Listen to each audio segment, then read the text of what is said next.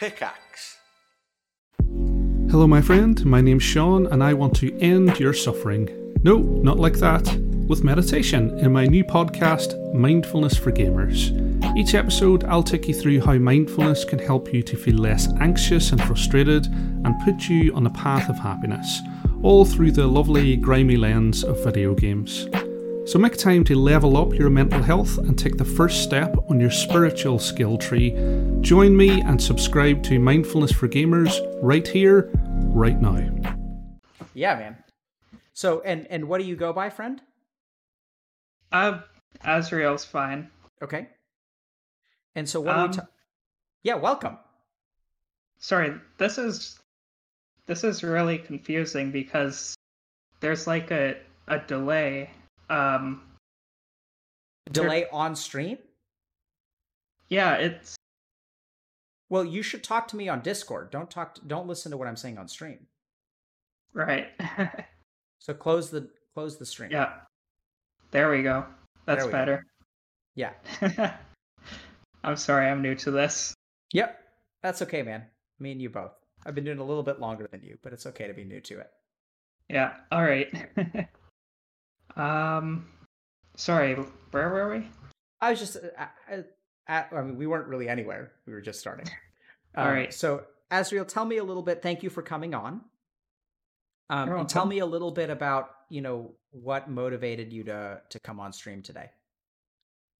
So, I've been wanting to come on stream for a while now. I think I've been trying for 6 months or so, but... Oh, wow.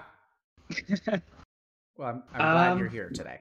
Yeah, I think I just wanted to share my story and, get support and all that. Sure. I want to talk about overanalysis and fear of failure, and I also have social anxiety and all that fun stuff. Yep. Can you tell us your story? Yeah, so I guess this year was my second year at university. And so it didn't start off great. I sort of took on more than I can handle. And I can say that how I dealt with it wasn't very good for my mental health.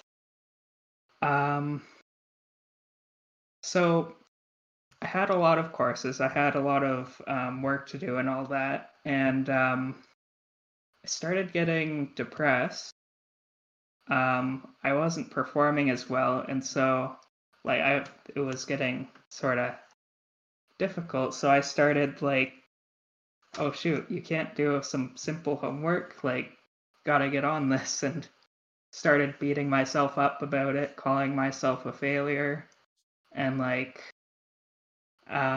started getting afraid of oh shoot, what if I can't do this? And it all sort of spiraled downhill from there. I think I met you in December was when I started watching your streams, and I've been making progress since then. I changed majors because I found that the one I was doing sort of felt meaningless, purposeless in a way. It's why am I even doing this? And so, yeah, I just sort of dropped everything and changed majors. Okay. And I think I have a lot of fear of failure because it's I sort of can't mess this up. If I mess up university, then I mess up my life pretty much. And it's like that for a lot of things. What else are you afraid of messing up? So I tried getting a job this summer. I applied for a few places and I sort of gave up pretty quickly. I'm even if they hired me, who's going to want me working for them? I'm just going to disappoint them and all that. I don't know, I felt like a pretty big failure and sort of hid in my room for most of this year, barely going outside or anything, just playing games and What are you playing? Working on. So I play Minecraft. I play Starblast.io, which is an internet browser game. Kerbal Space Program. Cool stuff. I think those are my main games. Hmm. Cool. So so I'm sorry, I didn't mean to interrupt your flow. You were telling a really great narrative. So you were saying you're afraid of you tried to get a job this summer. It was kind of hard to even kind of apply and stuff because you were concerned that people wouldn't even want to hire you anyway, so you kind of gave up a little bit easily. Yeah, I hardly felt in the state to like have a job, and okay, I think it's like that for a lot of things actually. Like what? So there's the job. I'm supposed to be going to a dentist, which I haven't really done. I think I need to update my health card. And I don't know, I just have trouble talking to people, especially over the phone, and getting that all set up. And I'm afraid of talking to my family because I haven't really been completely honest with them with what was happening. What is it that they don't know? So they know that this year was particularly hard for me. They don't know that I failed my degree, and they do know that I switched majors, and my dad isn't particularly happy about that. He doesn't think I'll be able to do physics, which is what I switched to. And what did you switch from? I switched from marine biology. Okay. So. He doesn't think you're going to be able to do physics. Yeah.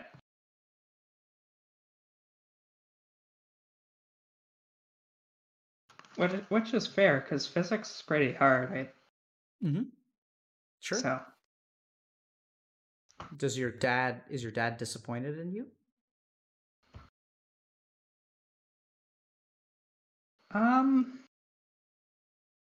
It's hard to tell. I know if I told him everything that maybe he would be. I think he is a little, yeah. Okay.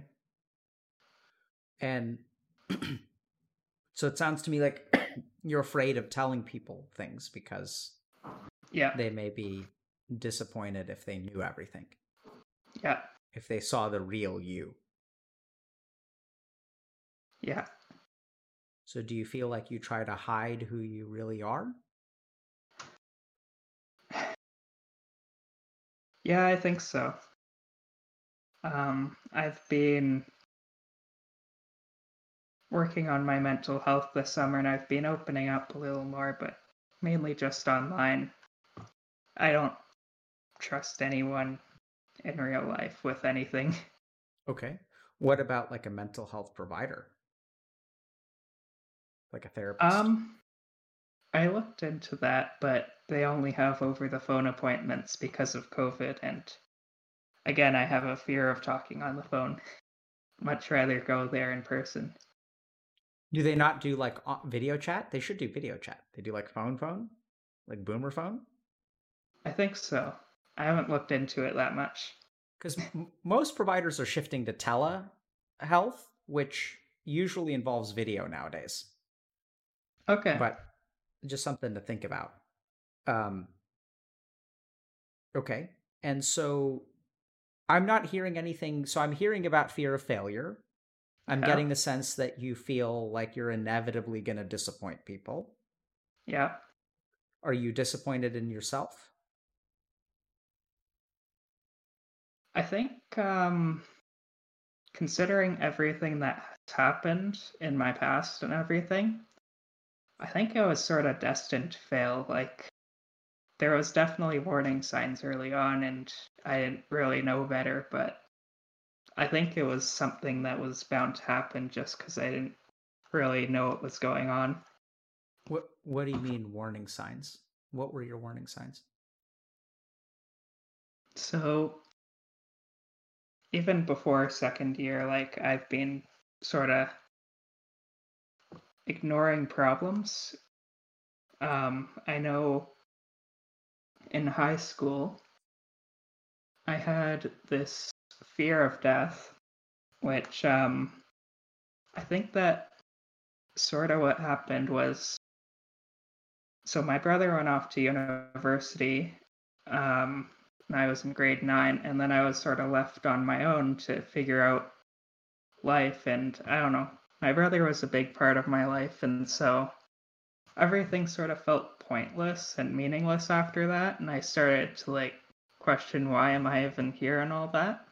Uh-huh. I think part of that was trying to navigate the family situation at home, because my parents are divorced, and it's sort of like a week on, week off thing where I switch houses, and my mother found someone else to live with who has a drinking problem and an anger problem, which don't go well together.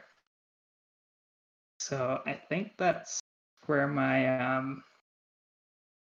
where I started getting addicted to video games, because it was an easy escape. Sure. And what were but I think escaping? All that added up to what happened this year. So you feel destined to fail. Yeah. Also sounds like your brother was a really stabilizing influence in your life. Yeah, I'd say that. It's hard to lose someone like that, especially at such a formative time of your life, like 9th grade. When did your mom start living with this other person? Probably when I was 7 or 8. Okay, so that sounds like that's been in your life for most of what you can remember. Yeah. Okay. I remember when my parents divorced, I was going into grade 4. My dad was driving me to school, and they're like, sorry, you're not registered with the school anymore. Apparently, my mom had just, like, switched schools without telling anyone. And so it's like, oh, I'm at a new school now. That feel? It was frustrating. I didn't understand, like, her reasoning, why she didn't tell anyone, and it's like, I don't know. It's, yeah, my life's been pretty chaotic, I'd say. Yeah. I was kind of thinking that it seems to me like your life isn't really something that you have a whole lot of control over. No, not really. Yeah, it sounds to me like you're getting pushed around by events in life, like your parents' divorce, who your mom chooses to live with, your brother leaving, and so it sounds tough. It feels to me like you may be feeling, or it seems to me like maybe you're feeling powerless. Yeah, I think so, a little.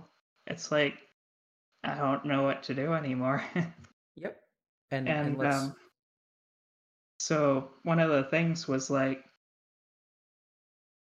I know probably around, like, grade 10 or so, when I was dealing with all this on my own, I'm like, yeah, I will, I sort of made a promise to myself that I would, despite how bad things would get, I would never consider suicide as an option. So I think that's helped. And sort of grade 12, I was really anxious to get out of there, really anxious to go off to university and live on my own so I could just escape it all. What were you escaping? Everything, really. The whole situation at home and everything that's been going on. Switching back and forth between houses sort of means that everything that I own has to sort of fit in a backpack so I can carry it with me where I go. Mm.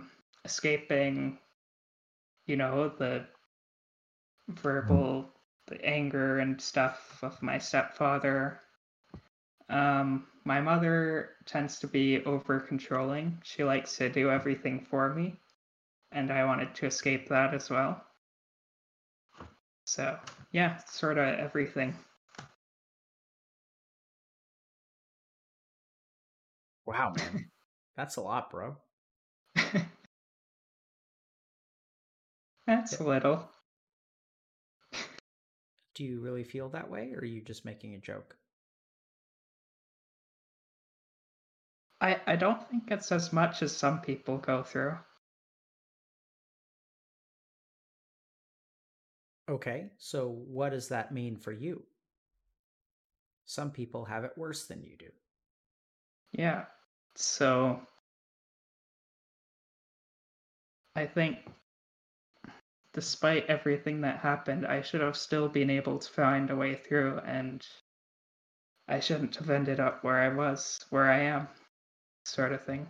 Where should have you ended up?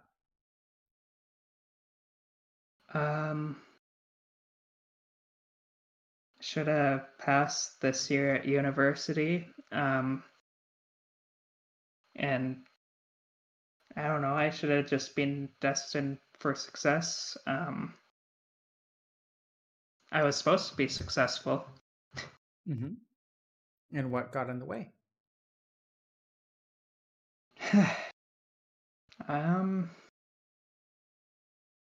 Shitty life syndrome, I guess.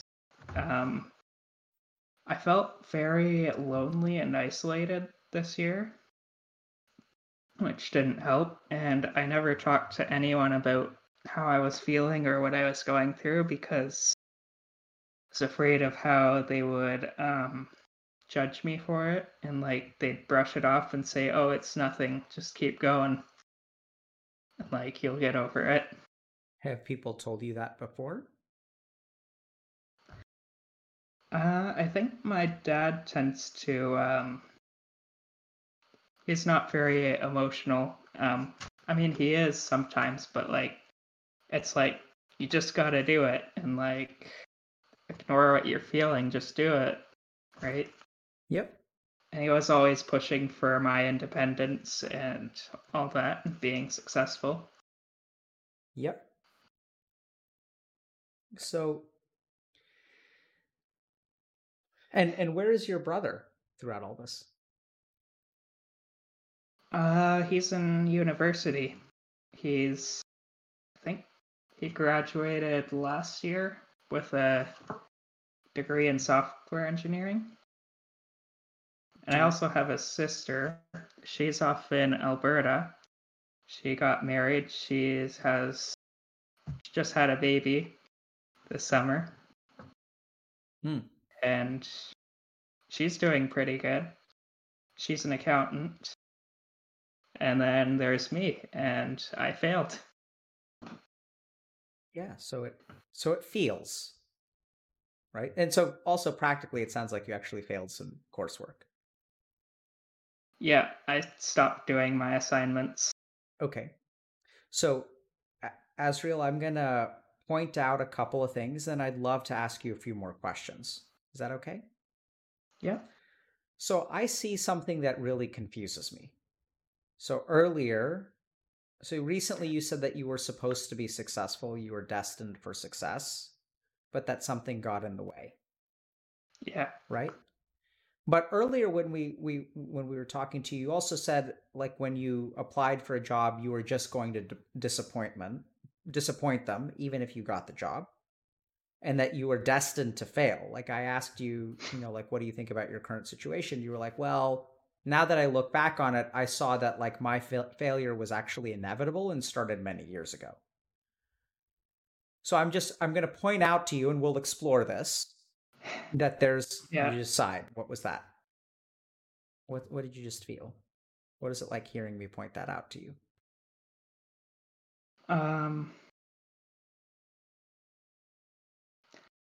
I think I'm still a little nervous for being on stream, and I'm just confused. Like, my thoughts are crazy. Yep, I can imagine that, and that's what I'm pointing out to you.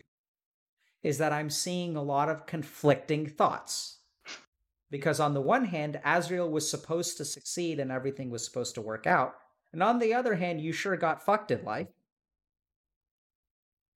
Yeah. And what are you feeling now?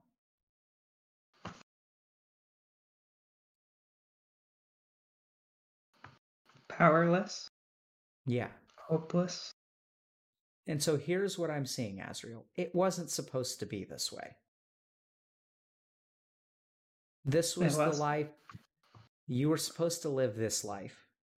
And then something happened, and then that life is now completely gone. And now you've shifted into this other life. And now this is what your future is. And every step you take on the road towards failure reminds you that the road towards success is getting further and further away. Yeah. What does that feel like?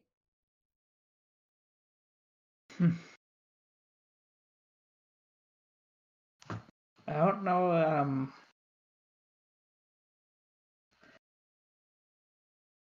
I don't know that it's like.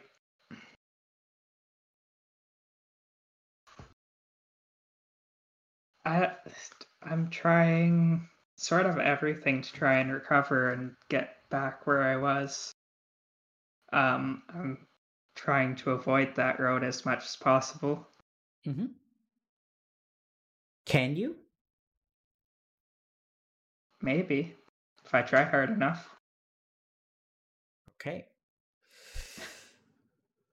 That's a good answer. Maybe is actually the right answer. I don't know is also acceptable. So I think what I'm hearing, the first thing that I want to point out, Asriel, is that you have a deterministic view of life. Destined to fail or destined to succeed, it's not how life works, bro. Right? Life is a maybe. Okay. Right? Like you just can't, because like you were destined to succeed and then what happened? I failed. Right? So like that, the idea of destiny in and of itself is false. Because like clearly it's not true. What do you think about that? I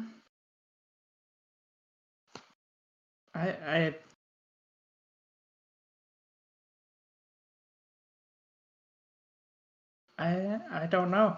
That's okay. Sort of one of the debates I've been having is like, you know, are things destined to happen or do I have a choice? And it's like, well, I make the choice based on what I have to deal with right now. And it's like, I'm doing the best I can. So, and yet I'm still failing. So part of it seems like destiny. Okay, sure. And so let me ask you a question. So if you were destined to succeed and you ended up failing, is it possible to be destined to fail and end up succeeding?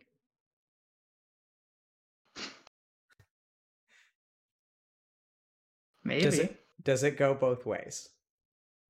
I hope so. I hope so too, right? But that's like, it's interesting because if we want to be scientific about it, and if things were destined and then you ended up failing, like maybe even though you're hurtling towards failure 100%, I actually think you could be okay. Like, I'm not kidding. What do you think about that? I think I could be too. But it's going to take a lot of work for sure. Yeah, I think it'll take work. I also think that it's going to take more than work. What do you think about that? What more is there than work? Luck, my bro. That's true. I don't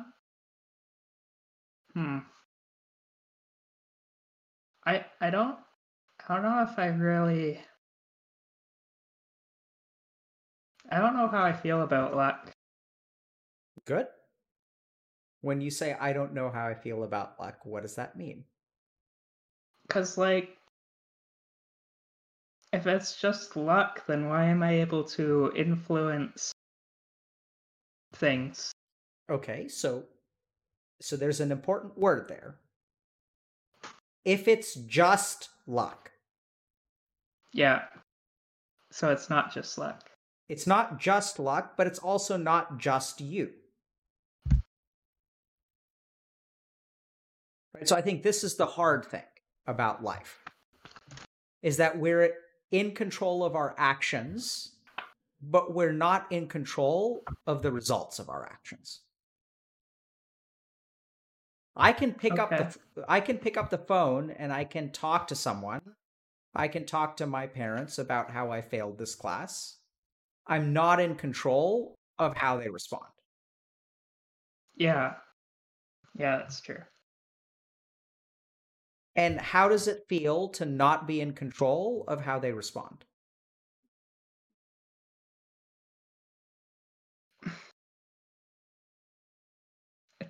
It's hard because I want to make them understand, but I can't. Yeah, so that too, you can't make them understand, but you also can't make them not understand. Like, them understanding is not determined by you. You can talk to them, right? But there's no guarantee that they're going to understand. So what is it like to pick up the phone and tell someone that you failed? The correct answer is it's fucking terrifying. Yes. That is the right answer. Okay. Right? And that's what you feel. So now, Asriel, the question that we get to is like, how do you as a human being act in the face of complete terror? I hide in my room. Which is also the correct answer. This is where there's a part of you that's going to want to say, I overcome it with strength and internal fortitude. No, that's not what happens. When we face abject terror, we get our asses kicked. That's what happens, man. It crushes us. Yeah. And then you wind up where you are now, which is in your room playing Minecraft all day, avoiding your responsibilities, and being crushed by terror. Yeah. Now comes the next question. Is that okay? No. Incorrect. What do you think about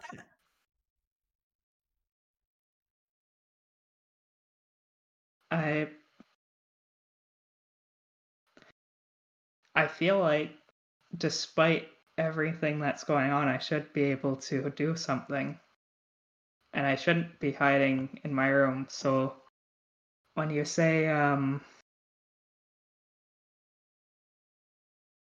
this is the right thing to do, I don't understand that. Good. That's what we're here for. Right? So is it the right thing to do? No. Is it the expected thing to do? Absolutely. Can we blame you for doing it? Absolutely. I mean, sorry, like, not really, right? Like, we can't, like, in a sense, like, I don't blame you for responding the way that you have. Does that make sense? Yeah. Like, it's understandable. And I think we've got to start there, right? So I think one of the biggest things about taking control of your life, Asriel, is starting where you're at instead of where you should be. Think about this with me for a second, okay? We live our lives and we come up with solutions for our life based on where we should be, not where we are. And then we're confused when it doesn't work. And it's like, man, I can't even come up with an analogy, but do you see how ridiculous that is? Yeah. It's like, I should be able to fly like a bird, so I'm going to flap my wings. And like, then I get upset with myself for not being able to fly. Right? It's crazy because you keep on talking about what you should be, like you should be able to overcome that fear. Well, like if you were a dude who could overcome that fear, then you would have done it by now. So, okay, you can't overcome fear. Here's the wild thing. is I think that you can still be successful as long as you acknowledge that you're fucked up in some way. All right. Right? Because then at least, like, you know what you're playing. It's sort of like, you know, like, I don't know, like, I don't know if you've ever played Dark Souls, but, like, you know, I kind of think about, there's a class in Dark Souls called Deprived, which is like you start the game naked with a club. And if you think, like, you can also start the game in, like, chainmail armor with a sword and shield. And then you can play Dark Souls, like, pretending that you have a sword and shield and armor, and then you're going to lose. But if you, like, start with the get-go, which is, like, I'm a naked dude with a club, you can actually play the game, but you just have to, like, accept that you've got a club instead of, like, armor and a sword. You can accept that something about the way that you were raised, and we're going to get into this, has made it hard for you to be confident in yourself and have faith in yourself. That I don't think is your fault. So no wonder, like, you don't have, like, so you say, I'm just going to disappoint them? Like, where the fuck, what do you base that on? Past experience. Exactly. Right? But here's the thing. I don't know if you know this, but when human beings are born, it's not, like, natural that they believe that they're inevitably going to disappoint people. Like, people have done studies on the brain, and then there's no, like, I'm going to disappoint everyone in life center of the brain. We're taught that we're going to disappoint people. So the beliefs that you have about yourself are very reasonable, even if they're wrong. What do you think about that? I think that makes sense. I don't think they're wrong. Yep. I know that you... And they're not wrong for you, right? Because you're not a dumb guy, and why do you believe the things that you believe? Because I learned them. Absolutely. Because of past experience. Now, here's the thing. Does past experience determine future experience? No. You sure about that?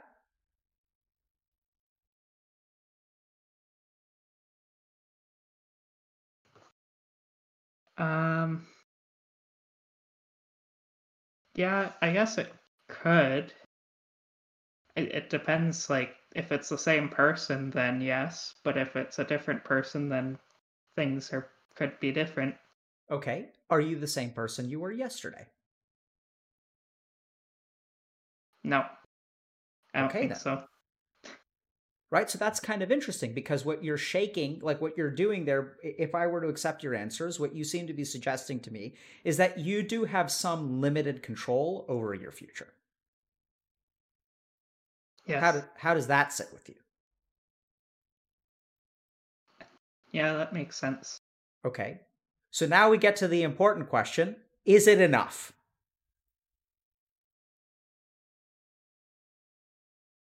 Well, I'm figuring that out now. Because with everything I'm trying, I hope it's enough. That also is the right answer.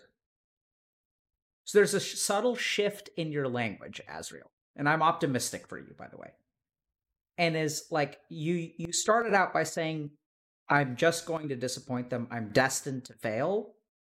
I'm destined to be successful. I'm supposed to be this. I should be this. Right? Yeah. And then the question becomes like, so those are very deterministic statements. They're black and white thinking. And now what you're saying is like, maybe, or I hope. Do you usually think thoughts like that? Hold on a second. There seem to be like 1,000 people getting messages deleted. I don't understand. Anyway. What do you think about? I'm going to just realize that. What do you think about, like, you know, like shades of gray statements versus deterministic? Like, do you usually think in terms of like, this is going to happen?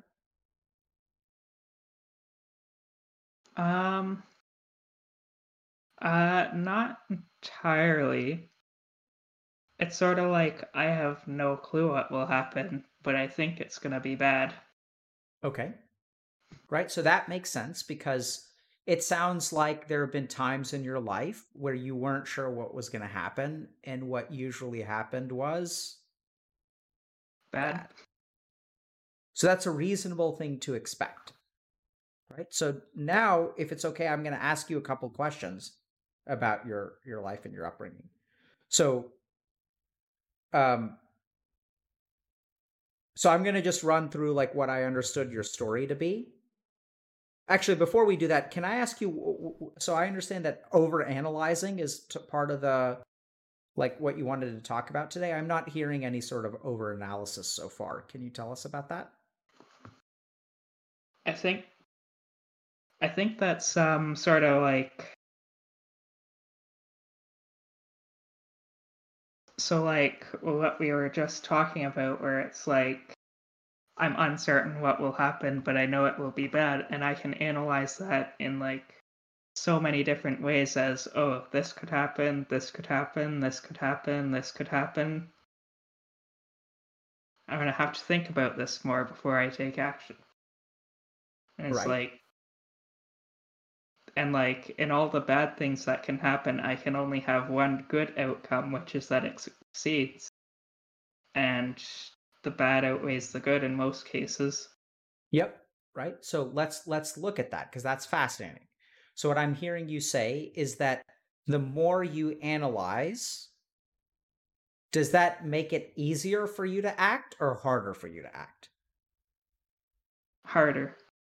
And generally speaking, when we think about analyzing a problem, what is the goal of analysis? To come to a solution so that you can act absolutely accordingly. Which is weird, right? So the reason that we like use our head is to figure out how to do things. And yet somehow, the more you think, the harder it becomes to do things. Yeah. And so, what do you think about that?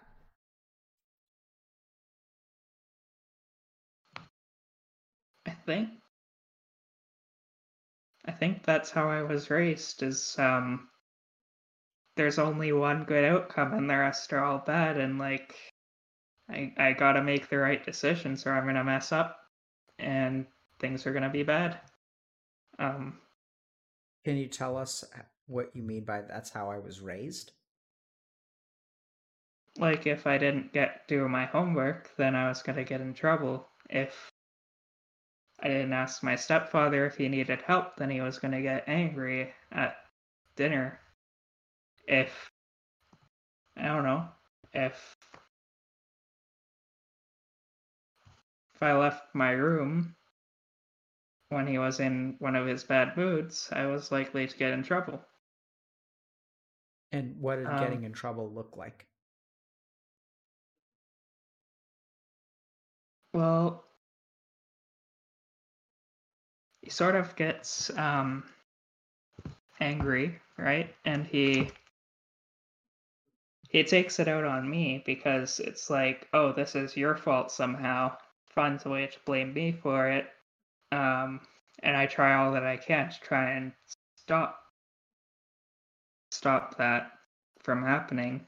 But it's not physical, it's only verbal. So...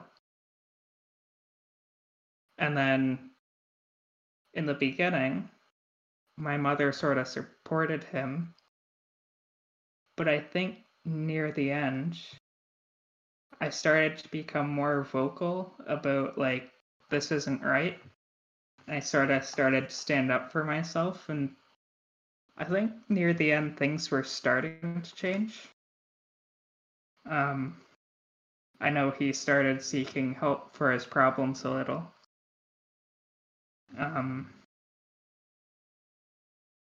Yeah. How do you feel about that? It's hard, because when my brother was there, it's like, oh, we can get through this together. But when it's just me, it's like, oh, I have to figure this out on my own. What do I do? It was hard, but I think, like, I understand that he was going through his own problems, but that doesn't make it right. Yeah, I mean, you know, in a bizarre way, Asriel, I feel sadder for you now. Because it's like, now he's on the journey of self-discovery and improvement, and like, that shit needed to happen way earlier. And you started standing up for yourself, and then like, you know, you needed someone to do that for you when you were young. It sounds to me like too little too late, which is almost worse than like nothing at all.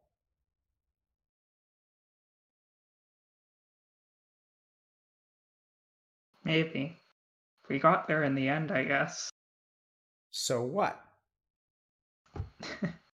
Still fucked you up before he got there.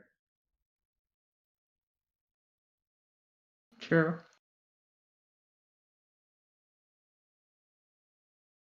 Asriel, I'm not getting much anger from you. No, I'm not an angry person. I tend to sympathize with others, even if they've done me wrong. Yeah, what do you think about that? I think that's just... because I can always see their side of the story, and it's... I understand that they are going through their own troubles. And what does it do to your hurt when you can see their side of the story? Well, it takes the blame off of me a little, I guess. Sure. And it means that I can sort of find ways of helping them so that... because if I help them, then maybe they'll stop. Okay. I'm going to need a second to think. Is that okay? Sure.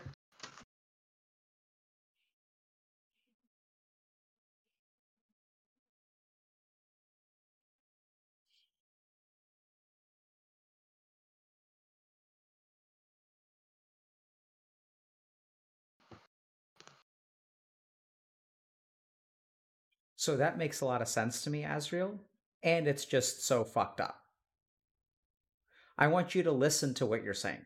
Okay, I'm going to repeat it back to you. You have an abusive stepfather, and you try to understand him. And the conclusion that you come to is that if you can help him because he needs help, then you'll feel better. Whereas, like, that's not really where, like, it's not on you. Yeah. Right? And so I get what you mean about sort of deflecting blame. I think the interesting thing is that the other person that you're protecting, by doing that, what you also do is you, like, prevent yourself from blaming them.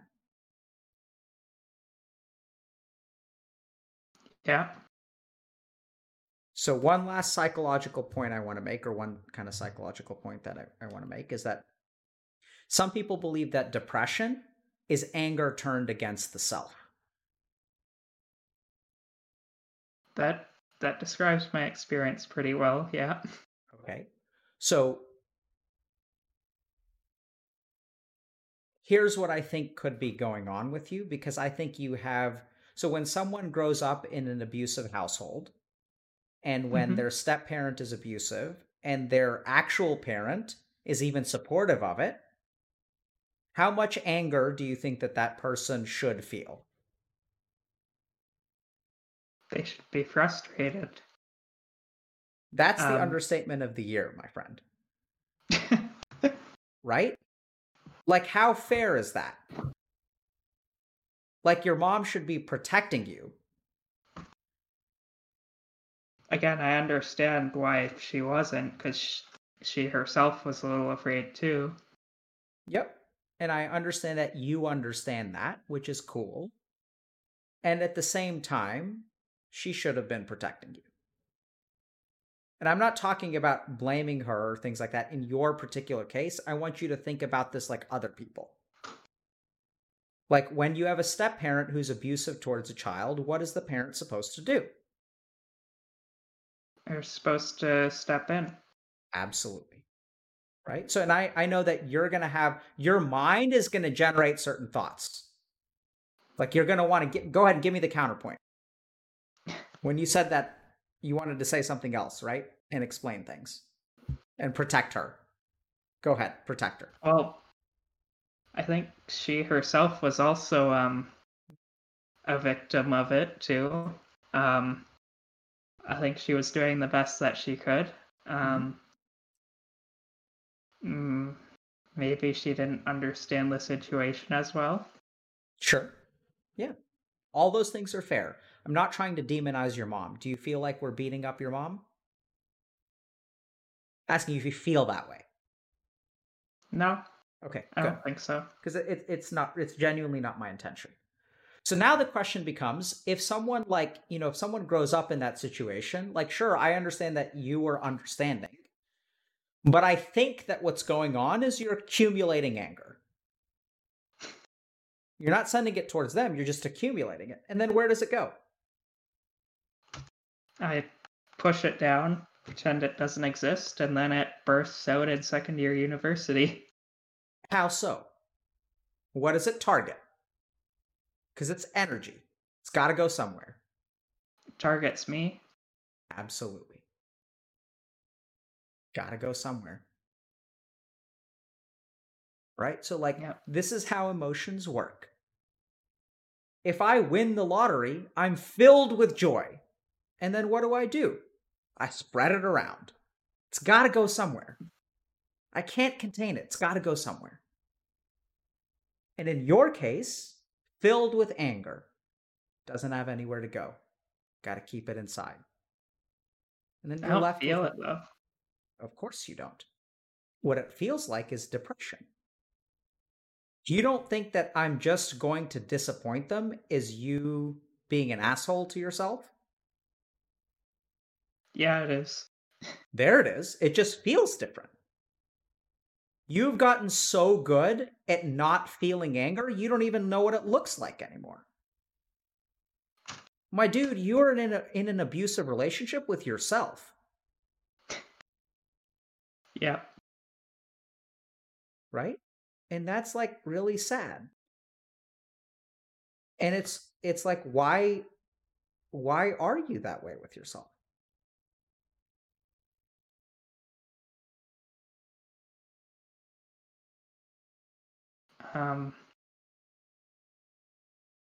I blame myself for everything because there's always something I could have done differently, and maybe it would have worked. Yep. Right. So that's the thought process. That's the content of your mind. I'm asking, why does your mind think in that way? And it's because you were taught that things are your fault. Yes. Right? Like, your stepdad was like, it's your fault I'm angry. Everything in the world is whose fault, Asriel? Mine. Absolutely. Right? So then, like we asked the question, why do you blame yourself? It's because those are the rules of the game. You logged onto the game of life, and you're playing this game of Minecraft, where you're Asriel, and then something burns down halfway across the world. And then everyone on the server is like, fuck that guy, Asriel. And it's so fucked up, my dude.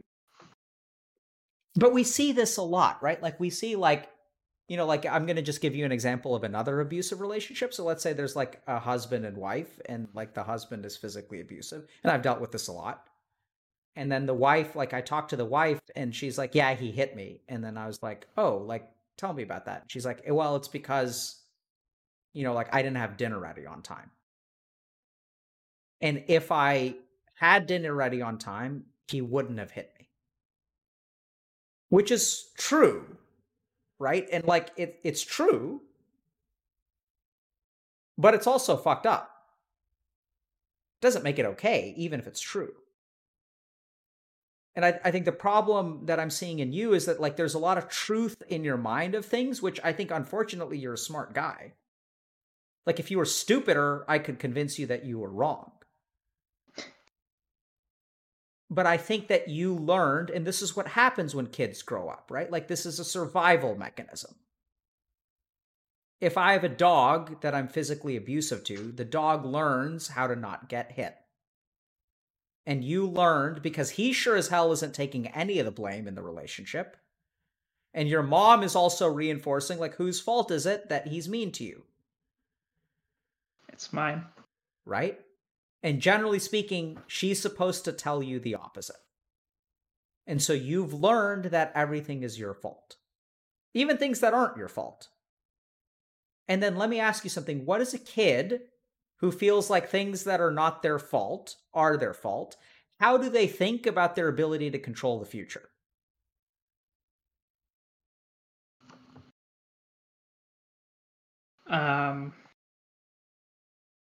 They think that they can control everything, and if something doesn't happen correctly, it's their fault. Yep. It's bizarre, right? And that's what we see in you. You feel like you have perfect control, all of the responsibility. Actually, it's not control. I'm going to use the word responsibility. You feel like you are responsible for controlling your future, and at the same time, you feel powerless. And why do you feel powerless? Because deep down, you recognize that you actually don't control your stepdad, right? So that kid is conflicted because everyone is telling him you are in control of the situation, but then there are horrible truths that you can't control your stepdad's behavior. And it's this core conflict of like, I'm in control, but I'm actually powerless. Does that make sense? Yeah. Is that how you feel?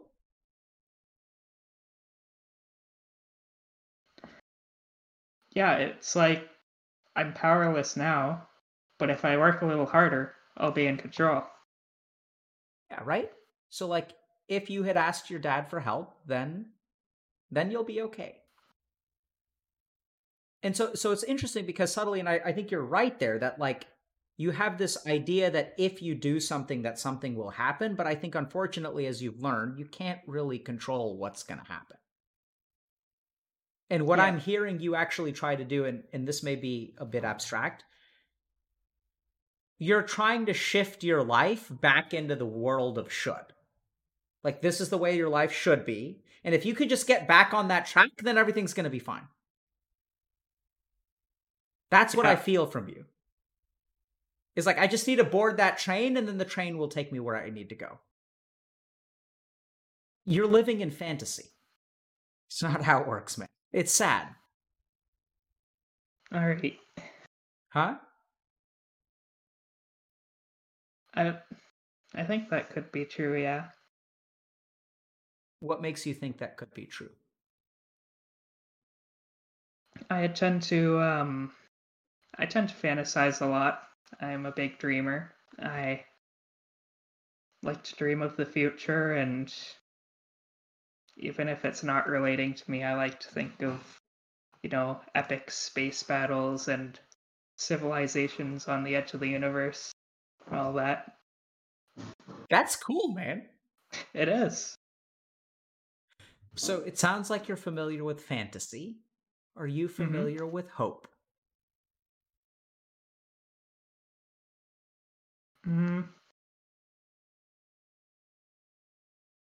Not so much.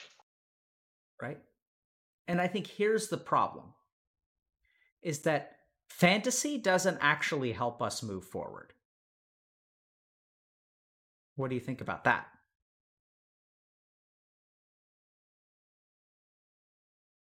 I disagree. Okay. Because, like, it's like, this is where I want to go, which is the fantasy. And it's like, all right, how do I get there? And then I can plan it out and hopefully go in the direction I want. Okay. So that's, I stand corrected. I concede the point.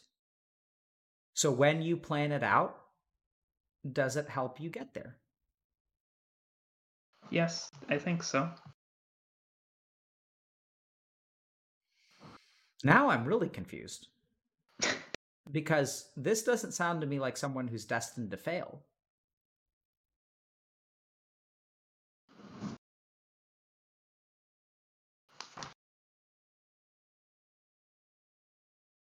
Help me understand. Are you destined to fail? No. Are you just saying that because that's the right answer, or do you actually believe that? Because this is like Healthy Gamer and Dr. K, and I'm supposed to be inspirational. No, I don't think I'm destined to fail, but in order to succeed, I would need to work really hard for it. Okay, and what do you need to work really hard towards? Getting my life back where it was. Getting back on the success train. Okay. So I think that's the wrong answer. So here's why. I think the success train is an illusion. It's wishing you had chainmail and a sword. Right? So I understand, I think you can be successful. But I think, like, instead of chasing that fantasy of the success train, I think it's, like, way dirtier than that. There's something about that that seems, like, very clean and beautiful and alluring to me. I think there's absolutely hope, and I think I absolutely see success in your future. I just think it's going to be, like, messier than you, or than I'm getting from you now. Maybe. I like to think that everything will just work out. But that's not the case, obviously. Yeah, so that can be a comforting thought, Asriel. And now I think we get into like some really nuanced territory where I don't think that everything is just going to work out. I think you can build the life that you want to. And if you're studying physics because you want to discover extraterrestrial life one day, I'd say, fucking dude, go for it. You know? And like, you're interested in science fiction and understanding, like, how the universe works and, like, the frontiers of, like, space travel and all that kind of stuff. I'd say go for it, man. I just think it's going to be messy. Yeah. And I don't think that that's necessarily bad.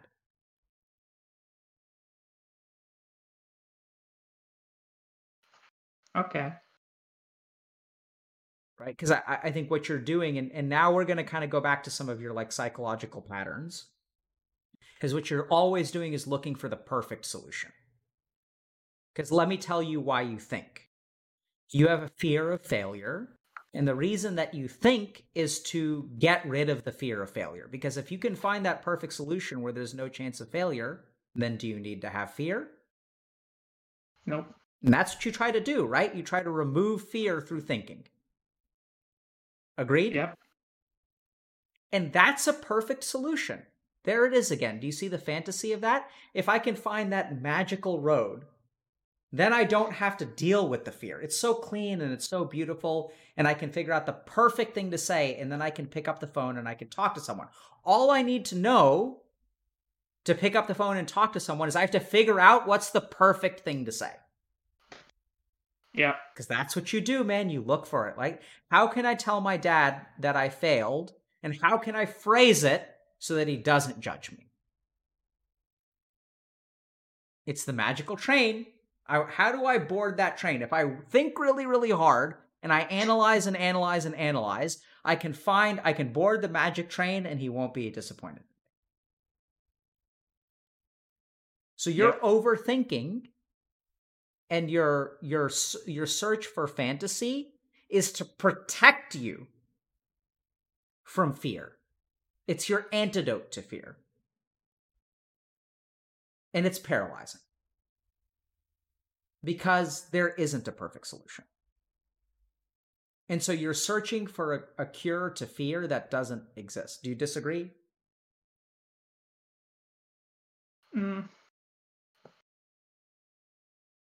I think there's always a perfect solution, but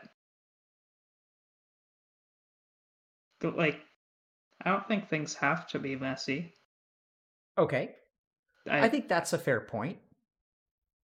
So here's my question to you. So actually, it's not a question. I'm just going to make a point for you to think about, okay?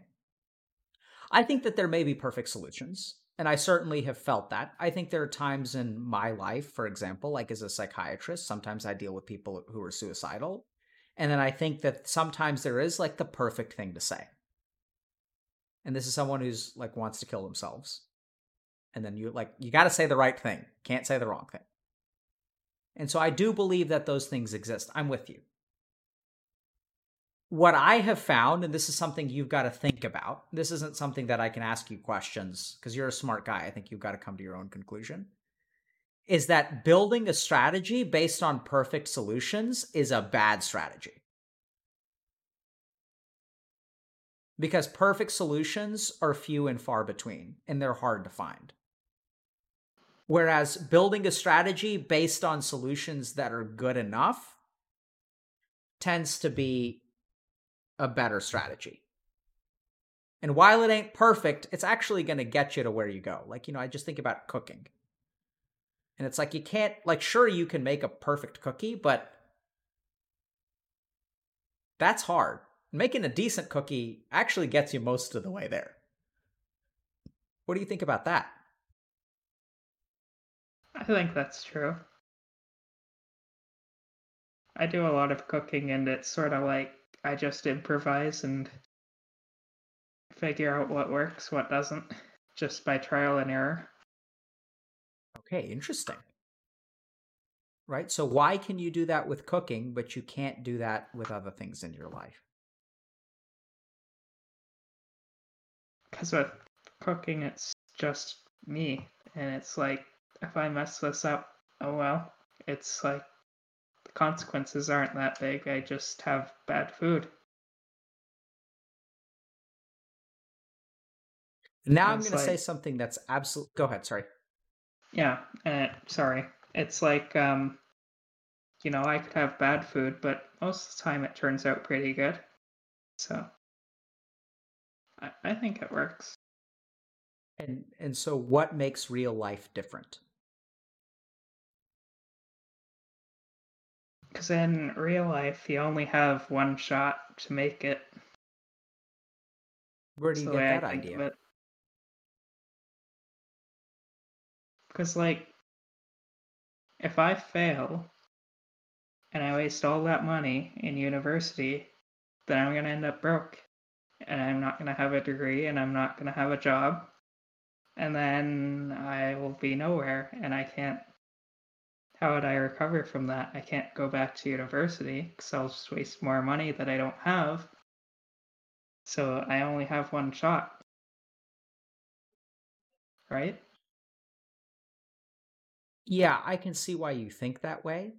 And as someone who also failed a lot, like, I mean, I had a D average after 2 years of college. Had a lot of Fs. Took me 5 years, would have taken me 5.5 or 6 years to graduate. Really busted my ass in my fifth year and managed to graduate just 1 year late. I don't know what that is. Canadian schools use a 4-point GPA system. Yeah. So I graduated with a 2.5 and had less than a 2.0 after 2 years. And what you're saying is logical. And in my experience, real life turns out to be way more like cooking than you would imagine. And I'm not saying that the stakes aren't the same. Like if you overcook your chicken, like not that big of a deal. Being $100,000 in debt, slightly bigger deal. And yeah. At the same time, I just don't, it's just not how life works, man. Like one relationship is not, like even when it comes to your mom and your stepdad, they kind of fucked you up. And at the same time, doesn't mean that they can't try to fix it. What do you think about that?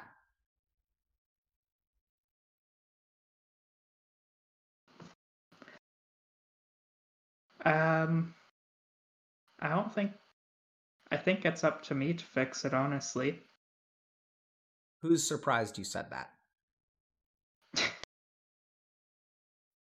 Right? Because what are you doing there? I'm blaming myself for what happened. Yep. You see how quick you are to do that? Yep. And so it's so hard, because when you blame yourself for what happened, it's like it like really raises the stakes, right? It's like kind of, it's hard. It's a hard way to live, man. And you know, I feel like this is sort of an abstract or theoretical discussion. Is this helpful for you? I think so. How so? I think it helps me understand sort of what's going on. I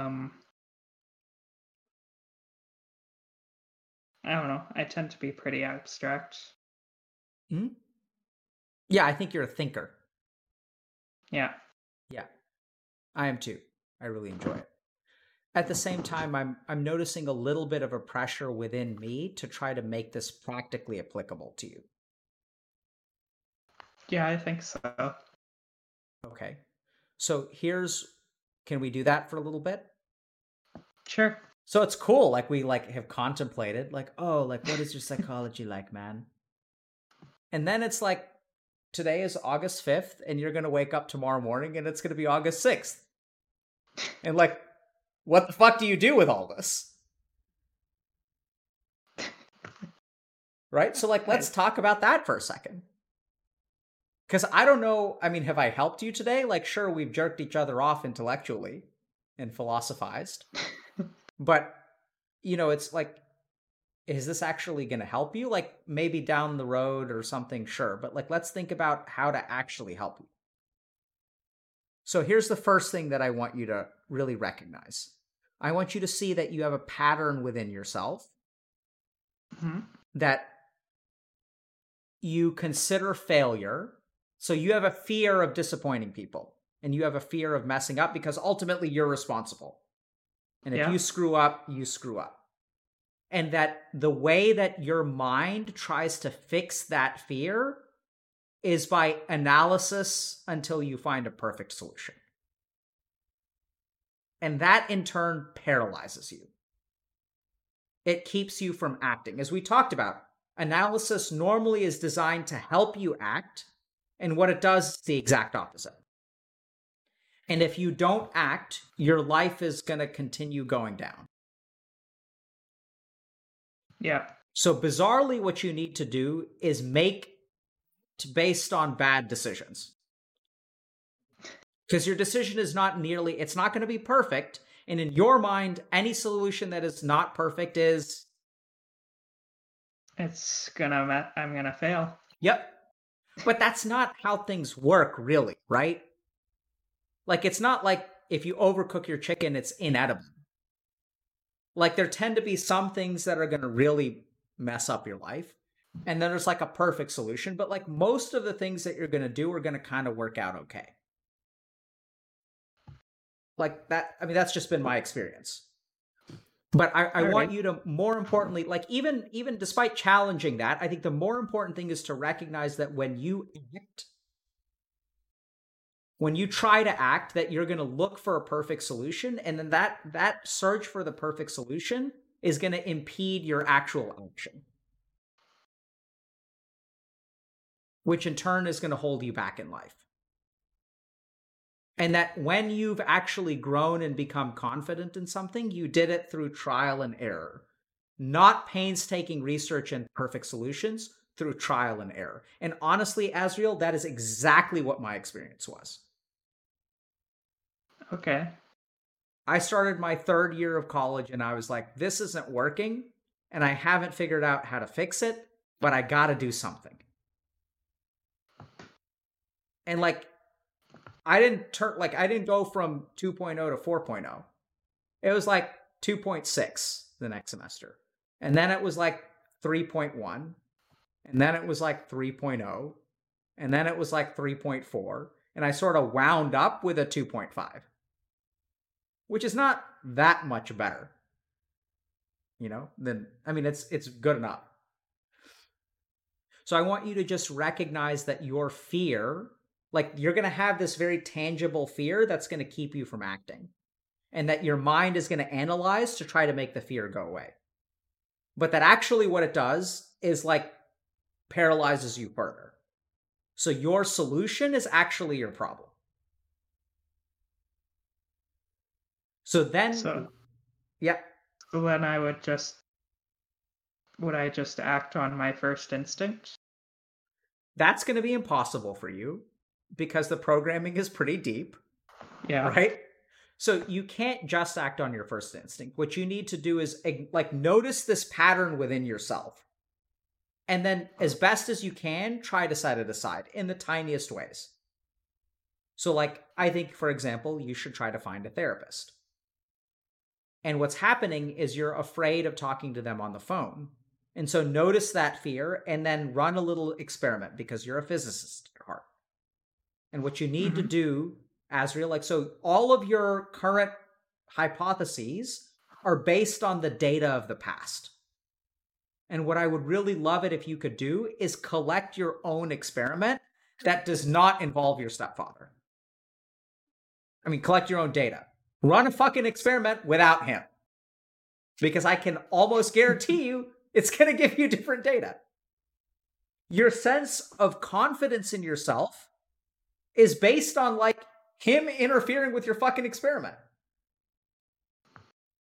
So, like, no wonder you think that you're incapable of doing everything and everything is your fault. Because that's, like, that's what he taught you. And when it turns out, like, you know, did your stepfather think you were a good cook? I didn't cook much. Fascinating. It's almost as if you, like, learned good things and life skills when he wasn't around.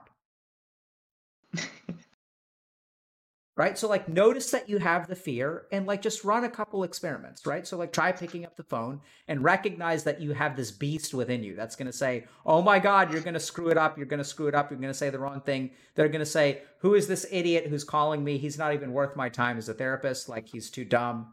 You're going to have all these, like, random thoughts. And it's like, what did you think was going to happen today? Thought I was going to mess up. How are you doing? Fine.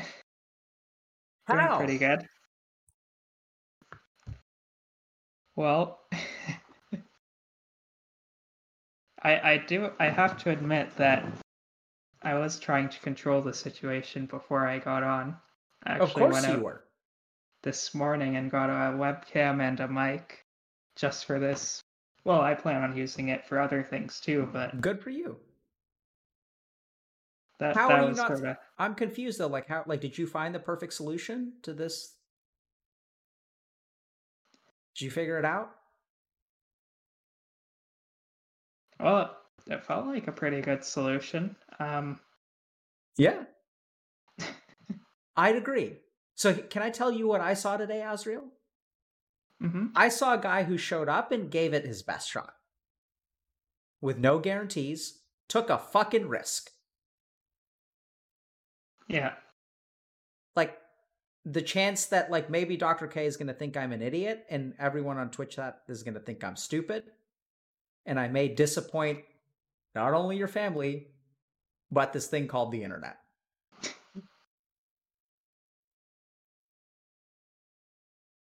And you didn't. Because here's the crazy thing, Asriel, I think you're actually a pretty capable guy. I think you're smart, you're compelling, you have a nice smile. I think you try really hard, you're a compassionate person, you care about other people, sometimes to the detriment of yourself. And if you can stop being angry with yourself and cut yourself a break, I think you're going to do great. I don't need you to be perfect, I just need you to be you. I don't need you to be on that track that you should be and think about all the preparation you could have done instead of what you did. What you did was like the minimum necessary, which is you got a webcam and a mic, and thank you for that. Because if you hadn't done that, this would have sucked. Well, I already had a webcam and a mic on my computer. It was just bad quality. So like that's I think a perfect example, my dude. Because like this is the amount of control that you have in life. You could have made this experience worse, but instead you put forth a little bit of effort and you made it a little bit better. And that, I think, is all you need to do. It's going to be anxiety provoking. There's a chance you're going to disappoint people. And that monster of fear is going to be there. And at the same time, like, it takes huge balls to come on here. Especially 6 months after you signed up. Like, there's a certain amount of, like, idiotic adrenaline when you sign up, and if we're like, yeah, come on next week, we don't give your mind time to like think through things. If I'm honest, it's I sort of signed up multiple times. It sort of like took multiple shots in the dark. Okay. But yeah, each time I refined my response to be a little better until finally it worked, and I'm like, wow, I actually think I'd be on today.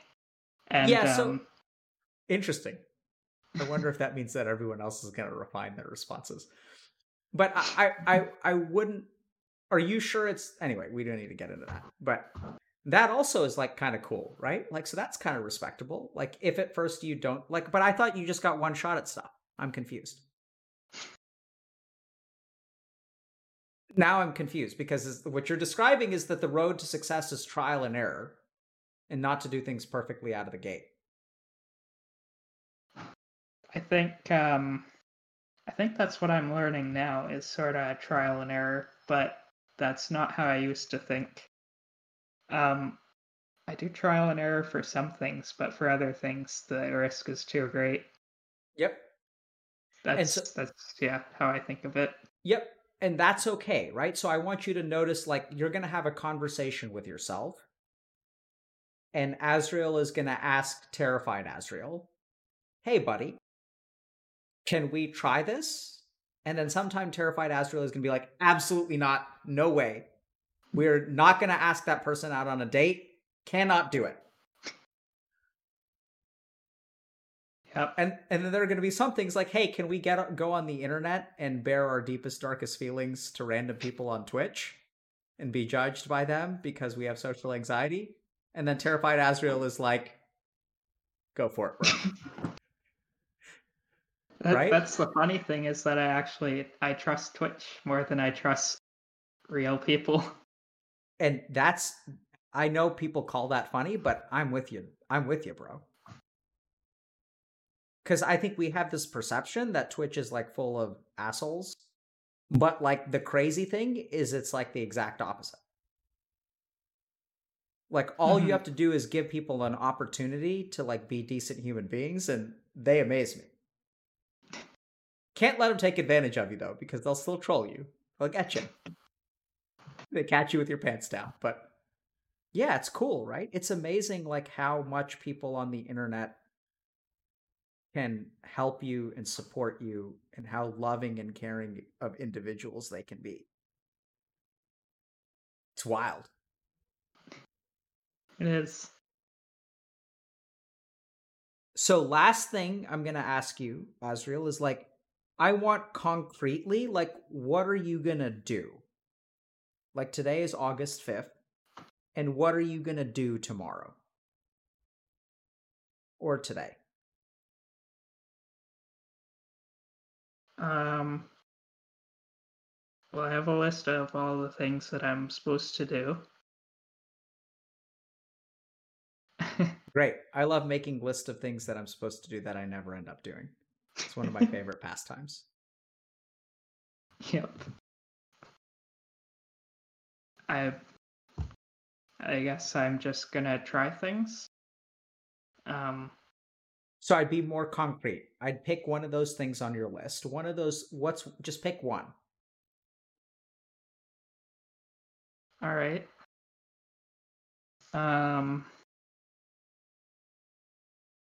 I am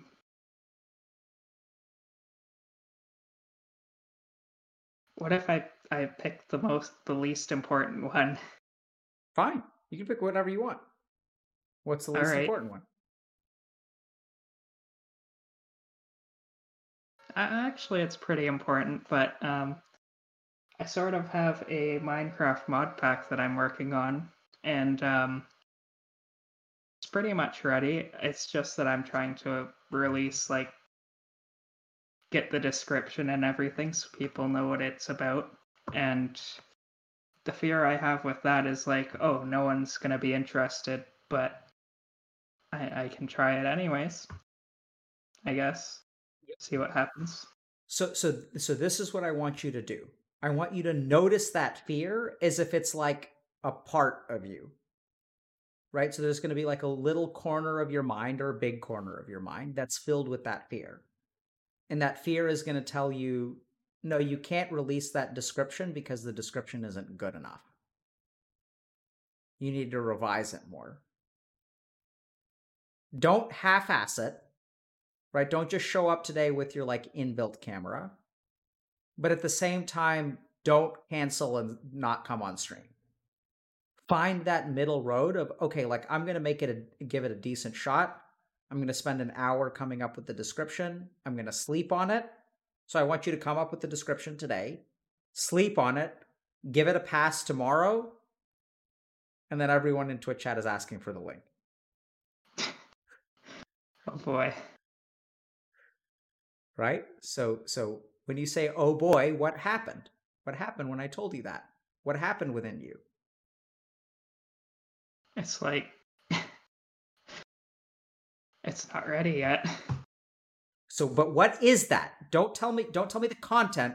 Notice what happens. There's like a serpent that is uncoiling and it's like a cobra that's like rearing up and it's flaring its hood. You feel that? Yeah. It's like what are they going to think? So notice that thing. Don't get lost in the thoughts themselves. Now we're going to meditate, but sort of a weird meditation. Close your eyes. Okay? 1 sec. Yep.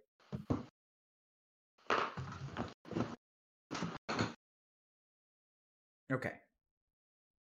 So, you're going to draft a description today. Can you do that? I can start. How long is the description? Well, I'm trying to describe every little thing. So it's a pretty long description. So don't describe every little thing.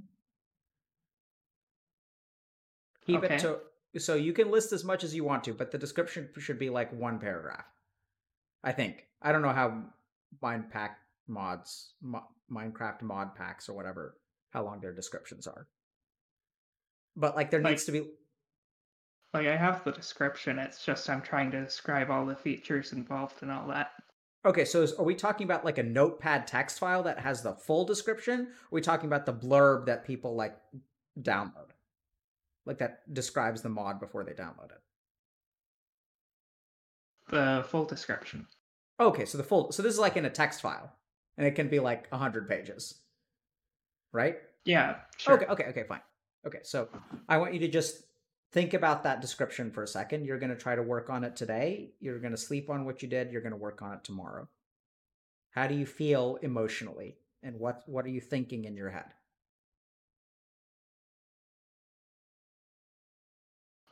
I think I can do that.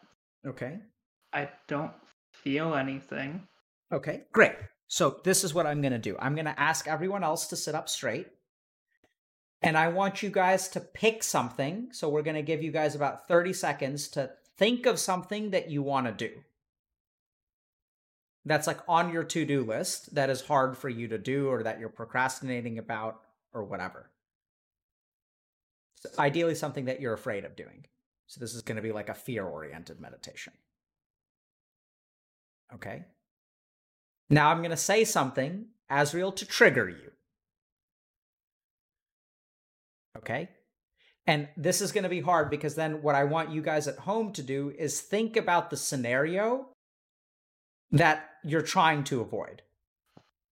So in your case, we're going to think about like what's going to evoke judgment. So Asriel, everyone on Twitch wants the link. And what happens? Watch it, catch it, experiment. What happens within you?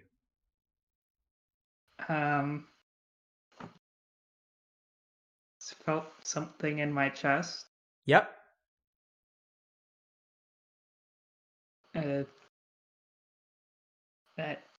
That's all I felt. Okay, and what's happening in your mind?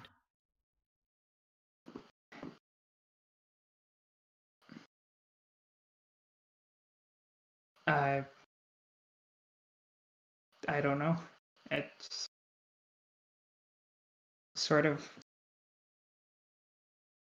of blank. Okay, so hold on a second. I thought that when we talked about sharing the link, you would be paralyzed with fear. Because that's what started to happen when I first said it, right? The first time I thought you were legit. I'm still legit.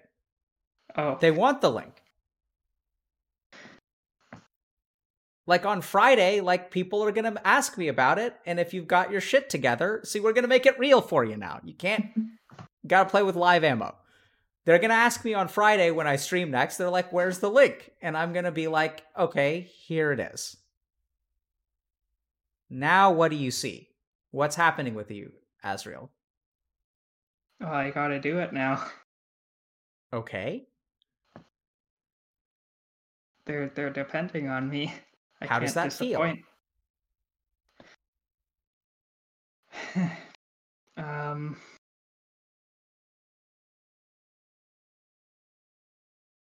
Tightness in the chest, a little fidgety. Okay.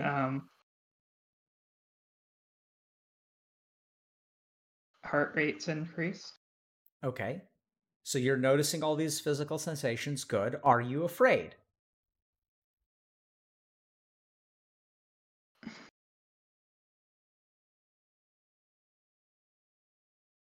A little bit, but it's sort of like, well, now I know what I have to do. Is having to do it, does that feel like good or bad?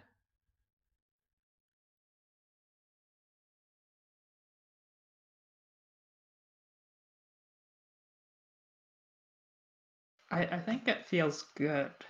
Fucking weird, right? So now I want to point out something very subtle in your language. This entire conversation, we've been talking about the outcome.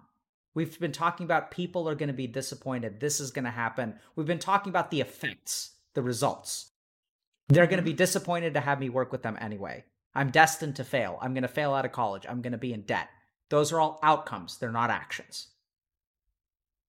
The way to move forward in life, it's what I have to do. It's not about what happens.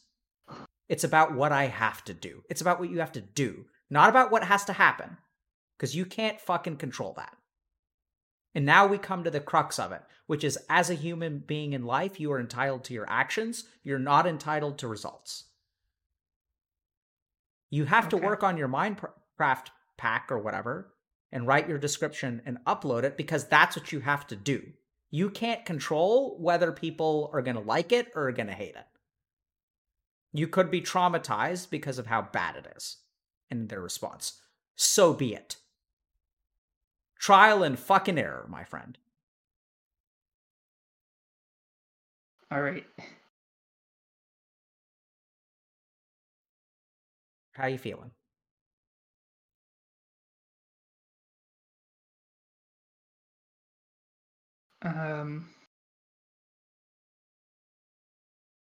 Determined. Good. Right? It's like Kerbal Space Program. Like, sometimes stuff crashes, but you gotta do it. And so people say like, oh, just do it. I'm not saying just do it. What I'm saying is like, look at doing it. Recognize the horrible fear that lives within you, the sense that you're a piece of shit and that you're inevitably going to disappoint, and give them the finger and then do it anyway. Don't just do it. Recognize all of these things that hold you back. Recognize how terrible of a person you've been taught that you are. And then say, you know what? I'm not going to give in to that. I'm going to try anyway. Don't just do it. Do it in spite of all of the reasons to not do it. You're telling me that there's one road to success and there are 1,000 roads to failure. And what I'm telling you is that you can have 1,000 reasons to not do something and all you need is one to just fucking do it. That which you think holds you back in life is actually like completely irrelevant. They can try to hold you back as much as they want to for 1,000 different reasons, Asriel, and all you need is one good reason to upload and you're going to fucking upload it and they can go fuck themselves if they don't like it.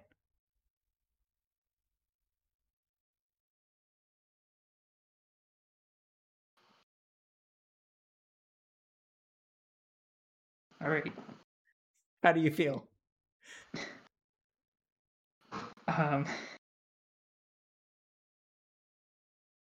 I feel all right. Okay. All right. Okay, good. I'll take it. You can open your eyes.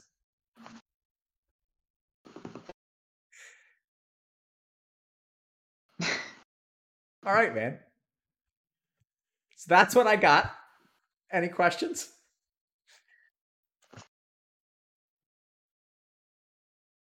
So it's not about just doing it. Mm-mm. It's about, I'm going to do it. So don't just do it. Do it in spite of everything. In spite of the 1,000 reasons that are holding me back. Because just do it, absolutely. Just do it implies ignore all of these parts of yourself. Just do it, man. Just ignore all that crap. Just ignore it and just do it. I'm saying that doesn't work. You can't ignore it. What you need to do is embrace it. You know? It's like when you're playing Dark Souls, you can't just pretend to have chainmail and then just pretend that you've got chainmail and go and like just pretend. Ignore. Live the life, pretend you're in the life of your fantasy, and act that way. Doesn't work. Start from where you are. Don't just do it. You can't just do it. You have to do it anyway, but you've got to do it in spite of all the baggage that you've got. Right? You got to play the hand that you're dealt, not the hand that you want. And that involves acknowledging and accepting that you have this fear, that you've been taught that you're destined for failure. It doesn't mean that it's actually true. It's just what you were taught. It's like people who are taught that the earth is flat. It's just what you were taught. Doesn't make it real. Right? And now the flat earthers on Twitch are going to troll me, but so be it. But like, that's cool, man. It's okay that you think you're a failure. It's okay that you're inevitable to fail. And then also like, collect your own data, Asriel, because this is not the life. You are not the person that your stepfather thinks you are. You are the person actually that you are. You don't even know who you are. So try to collect some data. And do it in spite of everything. And then you'll succeed. At least that's what worked for me. Your mileage may vary. All right. All right, man. Any last questions or thoughts? That was a great summary, by the way. No, I think I'm good. Okay. I'll try and see what I can do. That's all we ask. And what I will tell you is that if you do have a link that we can share on Friday, that would be awesome. Today is Wednesday, so that gives me 2 days. Yep. And at the same time, Twitch chat, how are we going to feel about him if we don't have a link on Friday? What's our sentiment?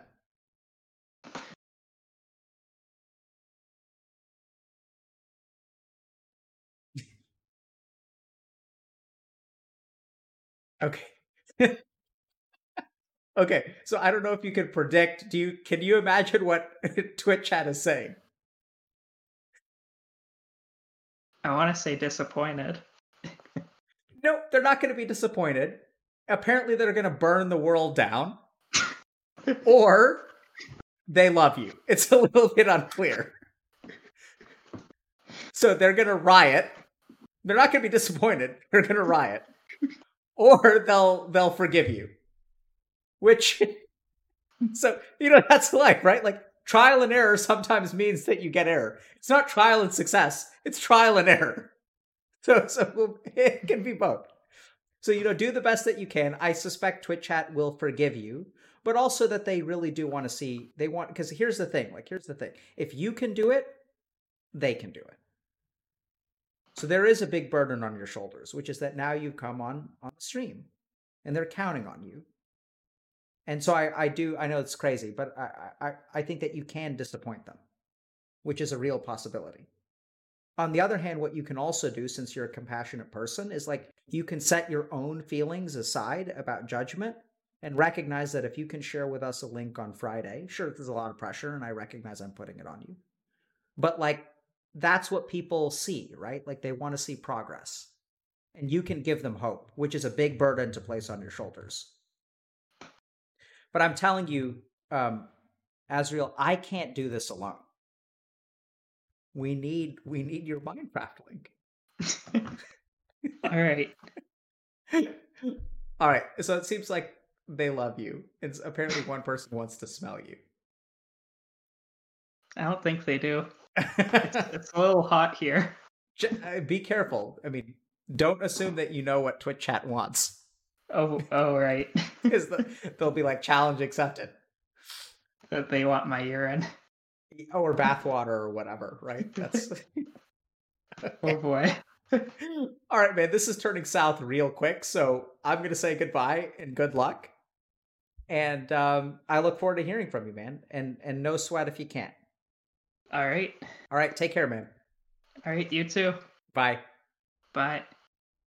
Okay, chat.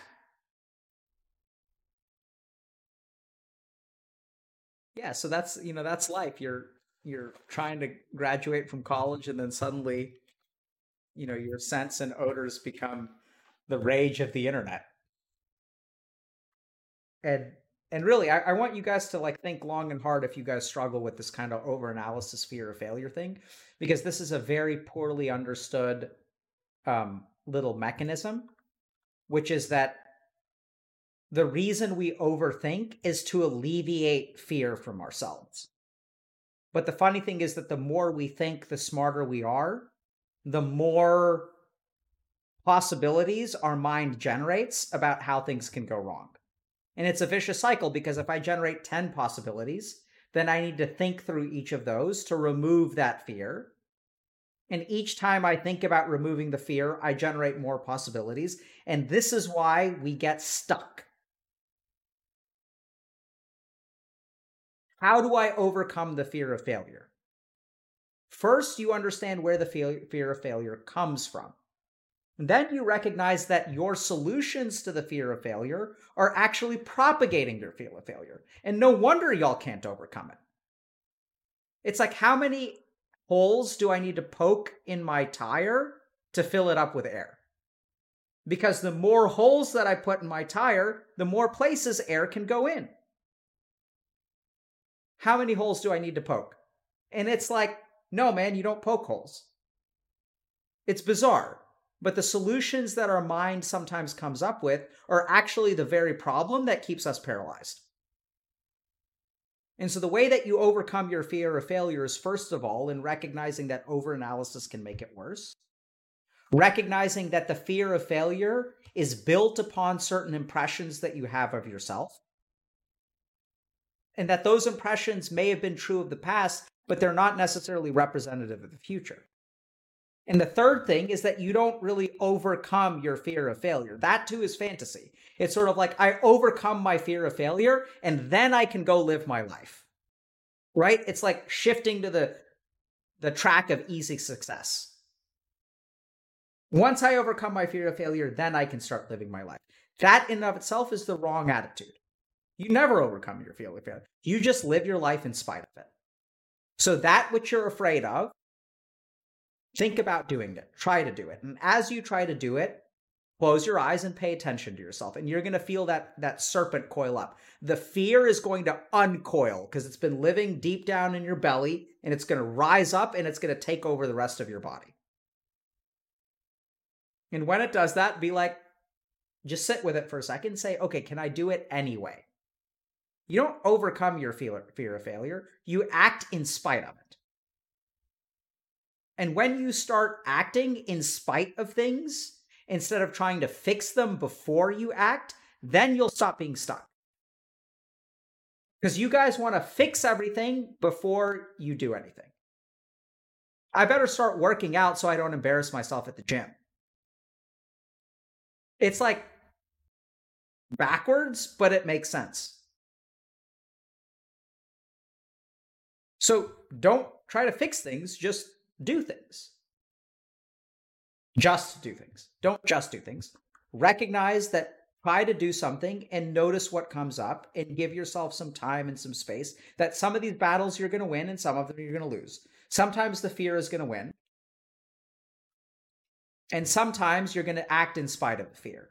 And the cool thing that happens is, like, as you act in spite of the fear, what actually happens is when you can act in spite of the fear, then next time around, the fear isn't as powerful. Because it's like, oh, that fear was predicting all these problems and that actually didn't work. And so this tiny voice is going to start to grow inside you. And it's like, oh, maybe I don't need to worry about the fear. And then you struggle again, and the fear rises up. Sometimes you win, sometimes you lose. You act again, and it's like, oh, maybe I didn't need to worry about it. It's not so bad. And the more that you do that, that's called confidence. And confidence isn't about, and this is the last thing I'll kind of like explain. So analysis to bypass fear or negate fear does not lead to confidence. In fact, all it does is like give in to the fear because you're accepting the fear. It's not courage. It's removing fear from the equation. That's not overcoming your fear. That's just removing it from the equation. Confidence is about acting in the face of uncertainty because you believe that you can manage what comes, right? If you're like confident in a video game and like, let's say it's a multiplayer game, you're like confident that like there could be a good person on the other team, but like I'm going to be able to handle it and I'm going to do the best that I can. Some games I'll win, some games I'll lose. And so if you want to build confidence and overcome fear, don't try to solve so that the fear is no longer an issue. That's not how you do it. It's, in fact, it's the exact opposite. The way you do it is by like actually acting in spite of the fear. And then you realize, oh, like the fear doesn't actually have a hold on me. You guys don't need to overcome the fear. You need to be like buff your fear resistance. And the fear can be whatever it wants to, but if you've got like 90% fear resistance, then like it's not going to control you anymore.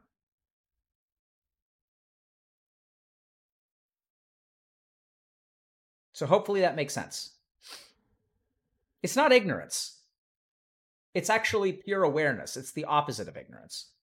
It's acknowledging and understanding that sometimes the fear will control you and sometimes it won't.